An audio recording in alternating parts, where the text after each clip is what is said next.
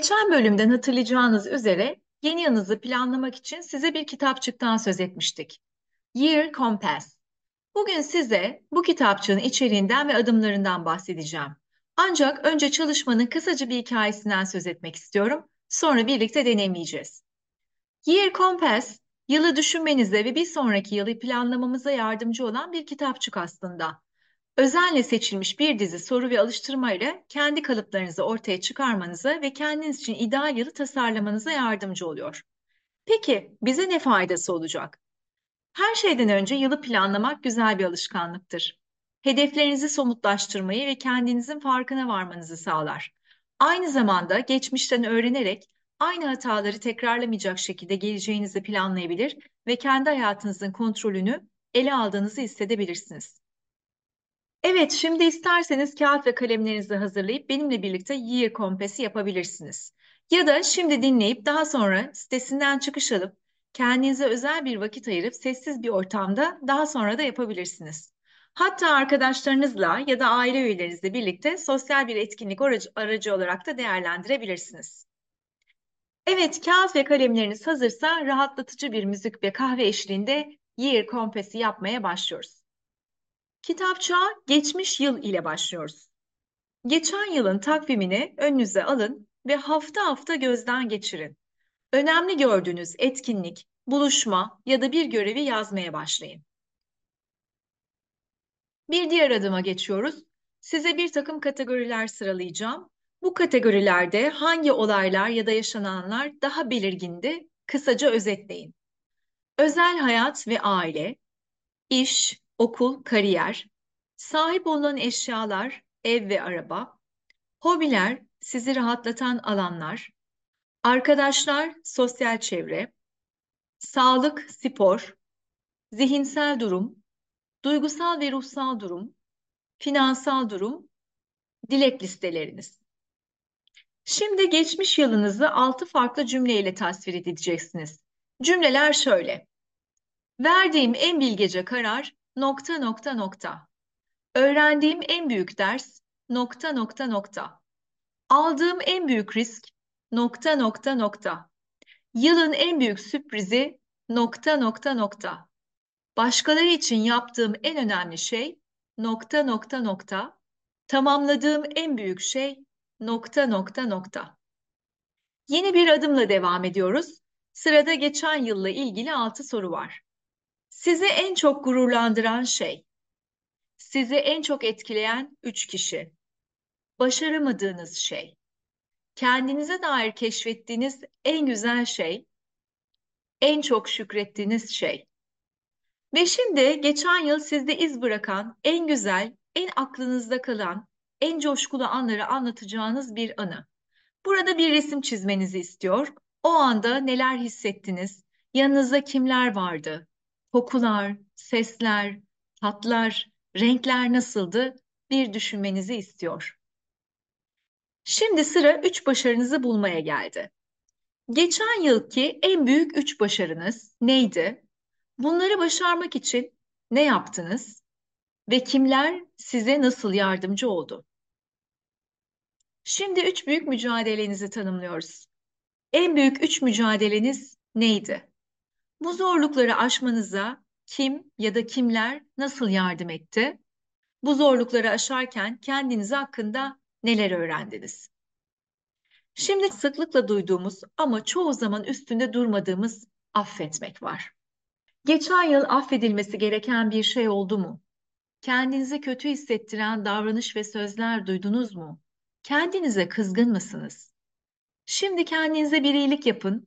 Önce ne olduğunu bulun Sonra hazırsanız affedin ve yüklerinizden kurtulun. Ve bağlantılı bir nokta daha var affetmekle ilgili, bırakmak. Söylemeye ihtiyaç duyduğunuz bir şey var mı? Geçmişte bırakmanız gereken bir şey, herhangi bir şey var mı? Düşünün, bulun ve bırakın gitsin. Geçmiş yılla ilgili son adımlara geldik. Üç kelimeyle geçen yılı betimleyin. Geçen yılınız bir kitap olsa adı ne olurdu? Ve veda etmek istediğiniz bir şey, bir alışkanlık ya da biri var mı? İlk kısım bitti, muhasebemizi yaptık. Şimdi derin bir nefes alın, kısa bir mola verin. Hazırsanız 2024 hedefleri için başlıyoruz. Gelecek yıl neye benziyor? Bu yıl neden harika olacak? Büyük hayaller kurmaya cesaret edin. Yazabilir ya da çizebilirsiniz. Anlatın kendinize. Bir diğer adıma geçiyoruz. Size bir takım kategoriler sıralayacağım. Bunlar arasında hangi olaylar ya da yaşananlar daha belirgin olacak? Kısaca özetleyin. Özel hayat ve aile, iş, okul, kariyer, sahip olunan eşyalar, ev ve araba gibi, hobiler, sizi rahatlatan alanlar, arkadaşlar, sosyal çevre, sağlık, spor, zihinsel durum, duygusal ve ruhsal durum, finansal durum, dilek listeleriniz. Şimdi bu yılla ilgili sihirli üçlemeler bulacağız. Kendi hakkımda bu üç şeyi seveceğim. Bu üç şeyi bırakmaya hazırım. En çok bu üç şeyi başarmak istiyorum. Zor zamanlarımda bu üç kişi yanımda dayanağım olacak. Bu üç şeyi keşfetmeye hazır olacağım. Bu üç şeye hayır demeye gücüm olacak. Bu üç şeyle etrafımı sıcak ve samimi hale getireceğim. Bu üç şeyi her zaman yapacağım. Bu üç şeyle kendimi düzenli olarak şımartacağım. Bu üç yeri ziyaret edeceğim. Sevdiklerimle bu üç şekilde bağ kuracağım. Başarılarımda kendimi bu üç şeyle ödüllendireceğim. Ve gelecek yıla dair altı cümle. Bu yıl nokta nokta noktayı ertelemeyeceğim. Bu yıl en çok nokta nokta noktadan enerji alacağım. Bu yıl en çok nokta nokta olduğunda çok cesur olacağım. Bu yıl nokta nokta olduğunda evet diyeceğim. Bu yıl kendime nokta nokta noktayı tavsiye ediyorum. Bu yıl benim için özel olacak çünkü. Ve 2024'ü tanımlayan kelime ne olacak? İhtiyacınız olduğunda bu kelimeye bakın ve enerjinizi yükseltin. Son olarak 2024 için gizli dileğiniz var mı? Hani şu pastanın mumlarını üflerken içimizden tuttuğumuz dilek. İşte sona geldik. Bu yıl her şey mümkün olduğuna inanıyorum diyorsanız altına imzanızı atabilirsiniz. Gerçekten çok güzel sorular. Bir kez daha senin sesinden dinleyince bunu düşündüm. Sırf insana kendine ait bir zaman ayırma bahanesi yaratması bile bence faydalı. İkincisi sevdiklerinizle, arkadaşlarınızla toplanın, bu çalışmayı beraber yapın gibi bir öneri de gördüm. Bu da hoşuma gitti. Yani ister kendimize, ister diğer insanlarla sosyalleşmeye bir vakit ayırıyor olursak çok daha büyük bir fayda oluyor gibi düşündüm. Ağzına sağlık.